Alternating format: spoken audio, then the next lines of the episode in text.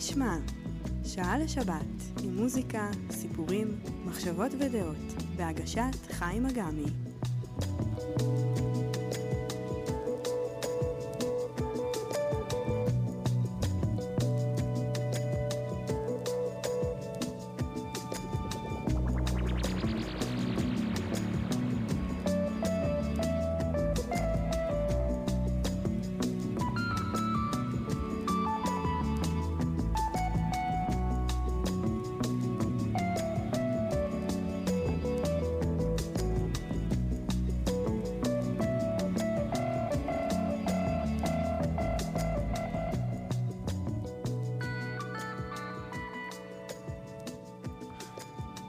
שבת שלום לכם, מאזינות ומאזינים.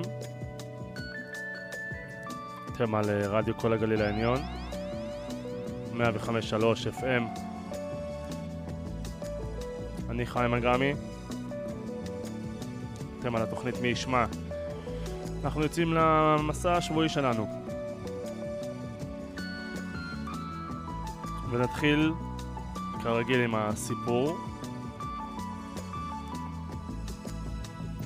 הסיפור שלנו הפעם קוראים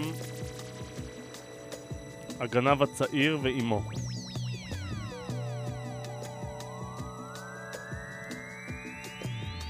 איש צעיר אחד נלכד במהלכו של מבצע גנבה נועז ונידון למוות על מעשהו זה. הוא דרש שימלאו את בקשתו האחרונה וביקש לראות את אימו ולשוחח איתה לפני שיובל אל עמוד התלייה. משאלתו זו מולאה כמובן. בשעה שאימו באה אליו, אמר לה הגנב הצעיר, אני רוצה ללחוש לך. וכשקרבה את אוזנה אל פיו, כמעט שתלש אותה בנשיכה. כל הנוכחים הזדעזעו אל נוכח המעשה המבעית ושאלו אותו מדוע התנהג בצורה כל כך אכזרית ולא אנושית. רציתי להעניש אותה, אמר הגנב הצעיר. כשהייתי צעיר התחלתי לגנוב דברים קטנים והבאתי אותם הביתה, לאמא. במקום לנזוף בי ולהעניש אותי, היא צחקה ואמרה, אף אחד לא ישים לב שגנבת. בגללה אני נמצא כאן היום. הוא צודק, אישה, אמר הכומר. האל הורה לנו כי עלינו לחנך את הילד בדרך שבה הוא אמור ללכת. וכשיתבגר, ימשיך ללכת בה. ולא יסתה ממנה.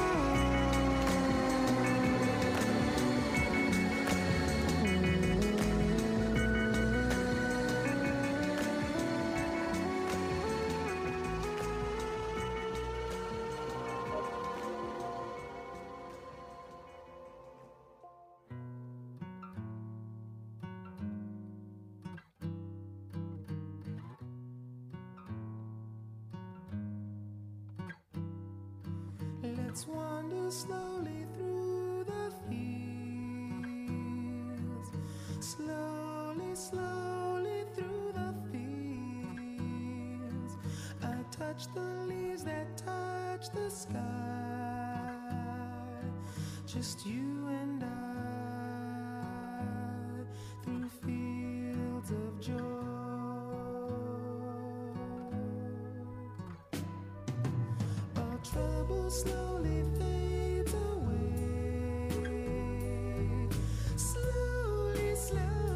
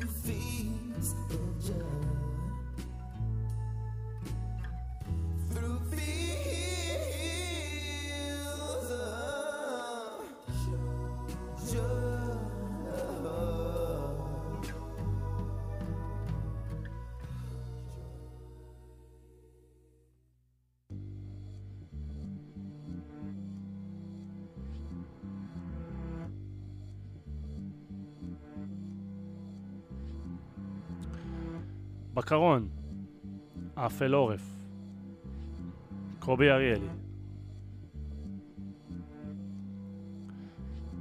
מה נפלאים מסתורי השכי האנושי? לפלא בעיניי שגיליתי אותם בשלב כה מאוחר בחיי. וגם זה רק תודות להחלטה שקיבלתי בעת האחרונה לזנוח מעט את השימוש ברכב הפרטי שאליו הורגלתי בשלושים השנים האחרונות. לטובת נסיעה בתחבורה הציבורית על כל ענפיה וגרסאותיה. כבר כמה שבועות שאני מחזיק במנהג הראוי הזה, והמסקנות הולכות ונערמות כמו ערך צבור ברב קו. השורה התחתונה, יש לומר ביושר, היא חיובית. היכולת להגיע מירושלים לתל אביב ב-שלושים ואחת דקות ותוך ישיבה בקרון נוח וצפייה בנוף מקסים, היא דבר שעד לפני זמן מה ניתן היה רק לחלום עליו. כנ"ל גם הרכבת הקלה הירושלמית ואחותה התל אביבית שאורותיה כבר מנצנצים מעומק המנהרה. גם באשר לאוטובוסים, ואני יודע שזה יכעיס כמה מן הקוראים, אין לי מילה רעה. על כן, מה שנותר הוא אך ורק כמה הערות שהעיקרית שבהן היא הצפיפות. נאמר זאת כך, זה לא מתאים. השנה אלפיים עשרים ושתיים וחשיבותם של הפרטיות והמרחב האישי בשמיים. המודעות לפגיעה והערנות לפושעים בשיאן, ומרגופה העולמית זה עתה נטשה כשהיא מותירה אחרי הספיחים. איך כל זה מסתדר עם זה שהראש שלי, איש קטן בגובה מטר שישים ושש, תקוע עכשיו בתוך בית שכי של איש גדול שתלוי מתנדד על ידו האחת על טבעת פלסטיק משתלשלת. ומה זה אומר על בני בית אחרים שלי, נמוכים ממני בעד, שגם הן משתמשות בתחבורה הציבורית ומפאת גילן וגובהן הצע בתי השכי הפרוס בפניהן רחב בהרבה. ואיך מישהו חושב שאם כתוב בכניסה למעלית שהיא מיועדת ל-שישה עשר איש, מישהו ימנע מ-שלושים הממתינים בפתחה להיכנס אליה ולהתארגן בזוגות אף אל עורף. האמת היא שאין זו ביקורת כלפי רשות מסוימת. העובדה שהשימוש במערכות ציבוריות נרחב היא עוד כבוד למערכות ומלמדת דברים טובים. גם התשתיות, עד כמה שניתן ללמוד מניסיון קצר, מתאימות לכמויות גדולות. נותרה בעיקר ההכרעה האישית של כל אחת ואחד שהיא שמכריעה. האם להיכנס למעלית שנותר בשטח של חמישה עשר סנטימטר רבועים, שגם הוא תפוס בחלקו על ידי נעל, או להמתין למעלית הבאה? האם לנוע פנימה כשגל נוסעים חדש עולה, או להישאר נטועים במקום ולהכין את השכי לאירוח ולריחוח? אני עצמי ממשיך לנסות להשתמש כמה שיותר בתחבורה הציבורית, ומן הסתם ממשיך גם לחלוק חוויות.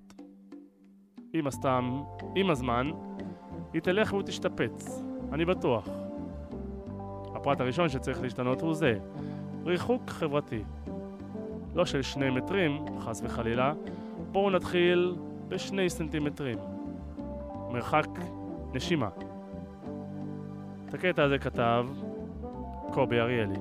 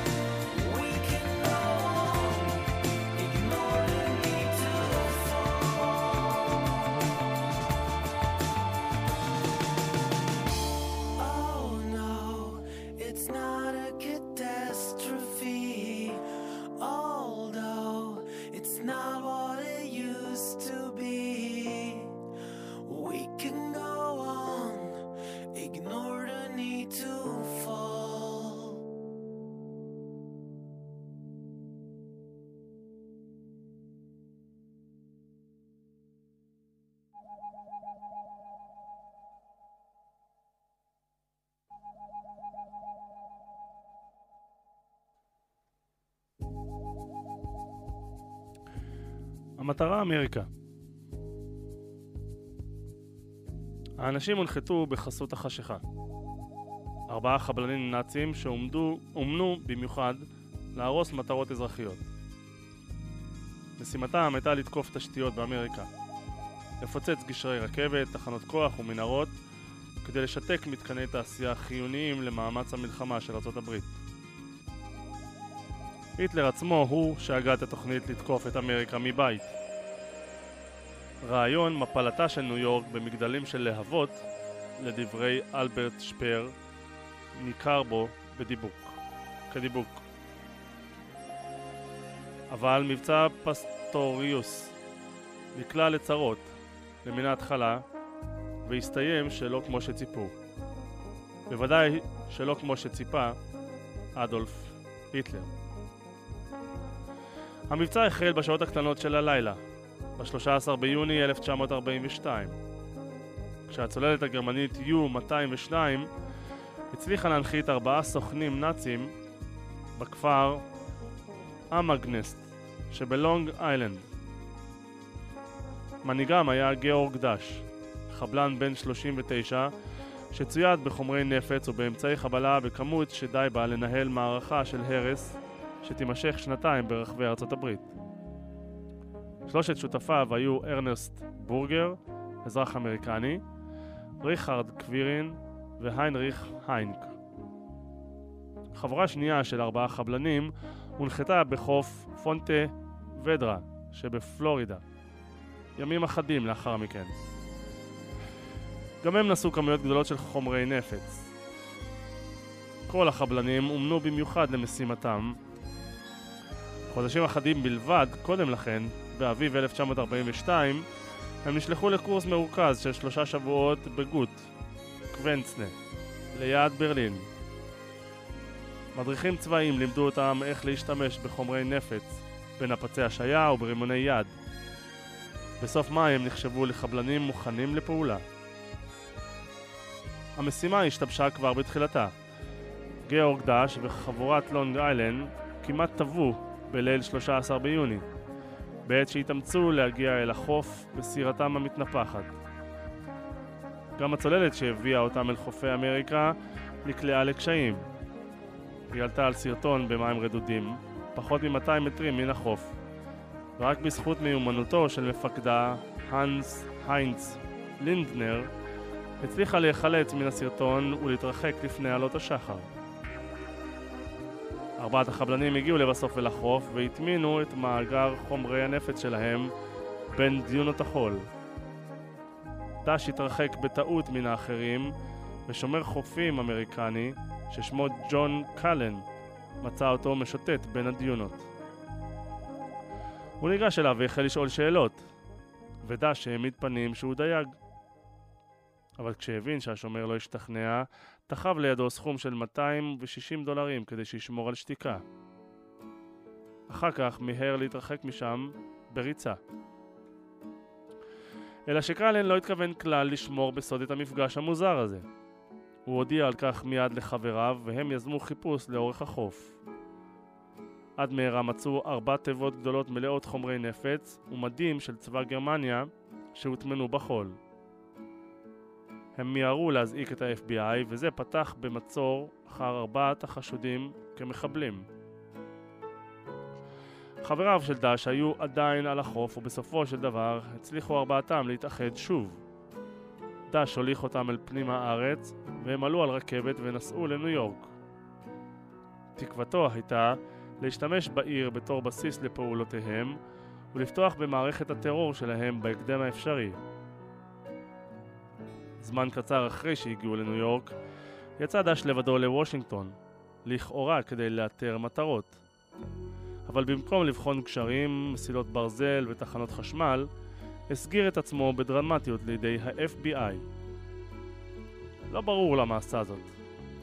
ייתכן שחשש ששומר החופים ידווח על המפגש שלהם, ומן הסתם ידע שינהגו בו ביד רכה יותר אם יסגיר את עצמו.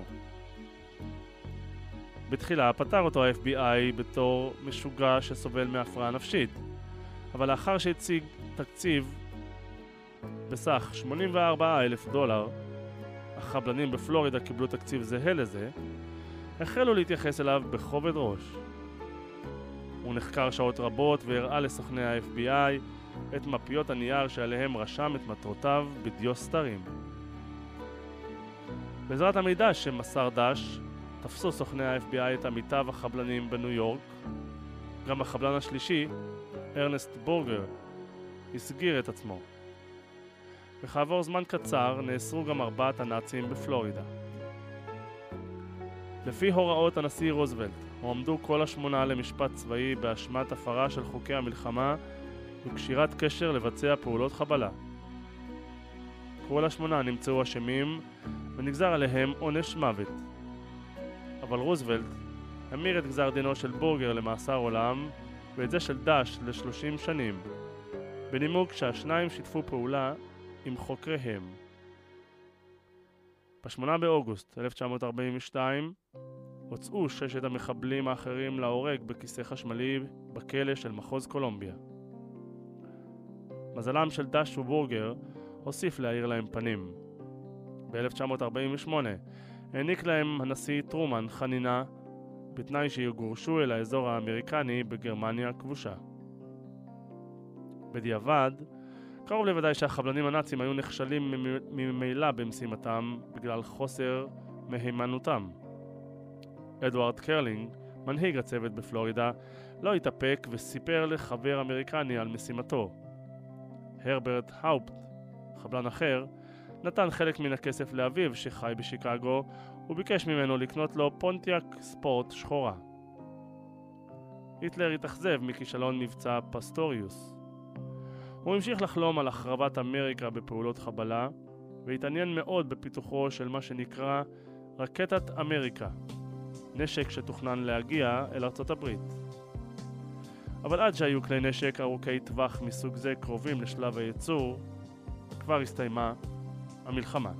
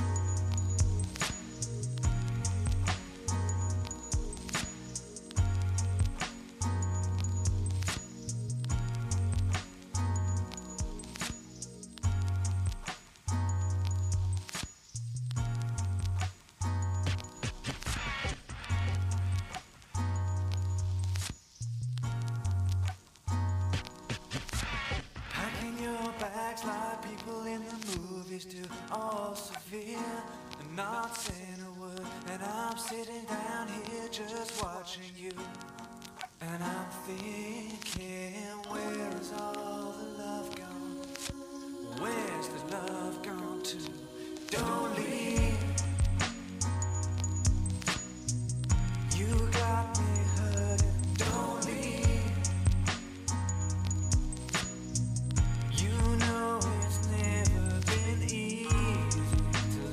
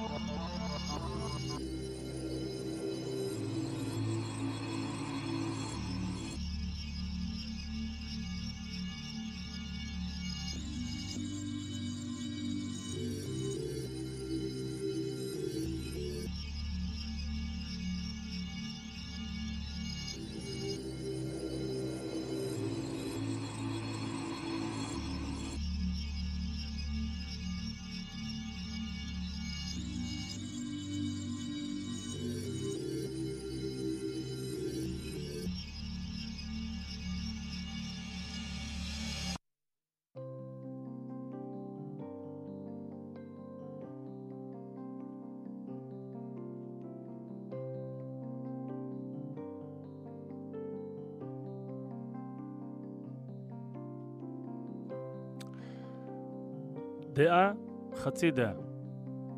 ניר בול. את הטקסט שאתם קוראים כרגע נהוג לכנות טור דעה, אבל אני מוכרח להודות שלפעמים אין לי דעה. אולי אני מקרה נדיר, טעיתי, ושאלתי לדעתו של רופא. סיפרתי לו שהעניין מטריד אותי מאוד, שאני מרוויח את לחמי מלכתוב טורי דעה, ולא מבין איך זה הגיוני שלכל בן אנוש עם פייסבוק יש דעות מנומקות על כל נושא, ורק לי לא. בצעירותי אמנם ידעתי פחות, אבל עדיין הייתה לי דעה גם בתחומים שאני לא מבין בהם. כעת אני מקבל מדי יום עשרות הודעות טקסט מומות, שמבקשות לדעת את דעתי עבור סקר מומצא, אבל אני מתעלם מהן וממשיך בחיי. כי אני לא יודע מי צריך לקבל שריון בליכוד, אין לי דעה מי צריך להנהיג את מרץ, ואני צריך זמן כדי לגבש דעה בנוגע לאיכות של גנץ וסער. על נתניהו דווקא יש לי דעה, אבל זו לא חוכמה, כי לכל אחד יש דעה על נתניהו. דוקטור, האם לדעתך המקצועית מה שיש לי הוא סופני? הקשתי עליו, והוא השיב, אני פרוקטולוג ולכן הייתי ממליץ לפנות לפסיכולוג מוסמך. האמת, זאת בכלל סוגיה מחייבת התערבות של פילוסוף מדופלם. הרי כיצד יכול אדם להסתובב בעולם מבלי שתהיה לו דעה על השיר החדש של נונו או על הנזק? בינתיים, בתקשורת נותנים מהבוקר עד הלילה דעות חדות על העומס שמשתולל בנתב"ג, אבל אני נפשתי בחול בחודש שעבר, אז מה אכפת לי עכשיו מהתורים ומהברדק?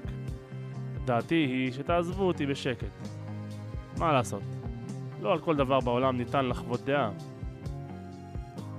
משה דיין אמר פעם, רק חמור לא משנה את דעתו. זאת אומרת, אפילו לחמורים יש דעות.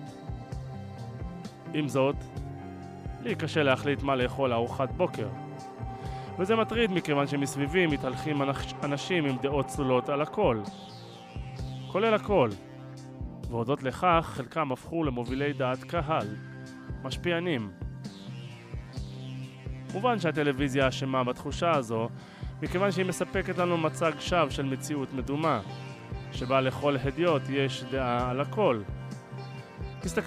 תסתכלו על הפרשנים באולפנים שתמיד מציגים דעה כלשהי. לפעמים היא מתהפכת, לפעמים היא מוזנת על בסיס אינטרסים אישיים, תדרוכים או ניחוש מושכל, אבל דעה היא דעה. ומה זה משנה איפה השגת אותה? בימינו גם מוכרים דעות, ואנשים מפורסמים זוכים לתגמולים רק כדי שיפרסמו באינסטגרם את דעתם הלא אובייקטיבית בענייני דיומה, כזו ששילמו להם עבורה. בעל הדעה הוא בעל המאה, או להפך. כשאני נתקל במונח דעתכם חשובה לנו, בדרך כלל בדפי משוב או במחלקת קשרי לקוחות, אני נכנס למיני התקף חרדה.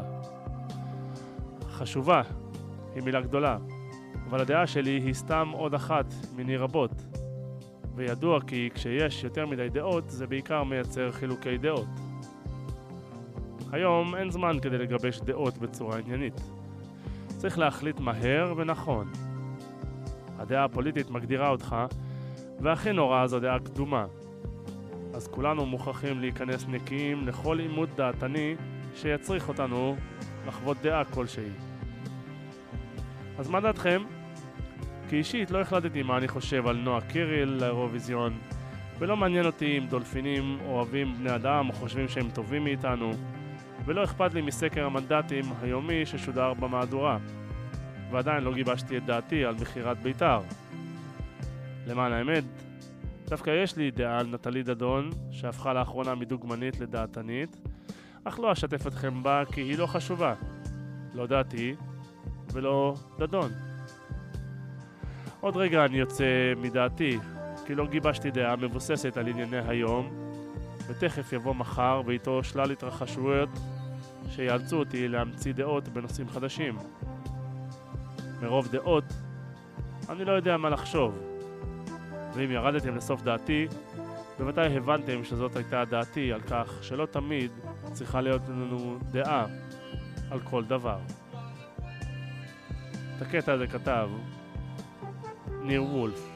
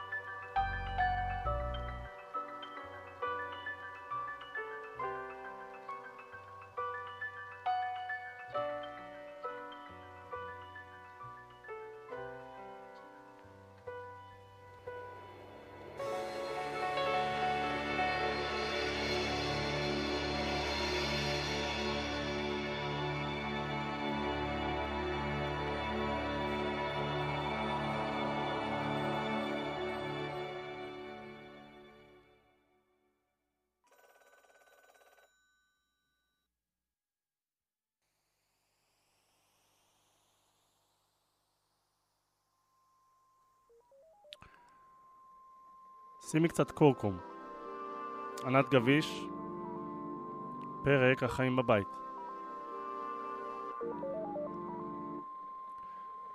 מתעוררים, וביתי הגדולה מספרת לי חלום.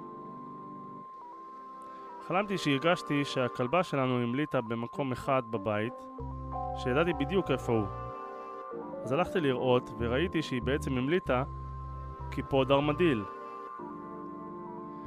היא מספרת הכל ברצינות כזאת, וממשיכה, אבל אני כבר לא שומעת אותה. תמיד פחדתי מהרגע הזה שבו פתאום הילדים שלך יודעים יותר ממך. תמיד הכנתי את התובנות הראויות והתגובות הנכונות לרגע הזה. אני הרי אמא נבונה, שיודעת להגיד לביתה, אני לא יודעת, או כמה אני שמחה ללמוד ממך דברים.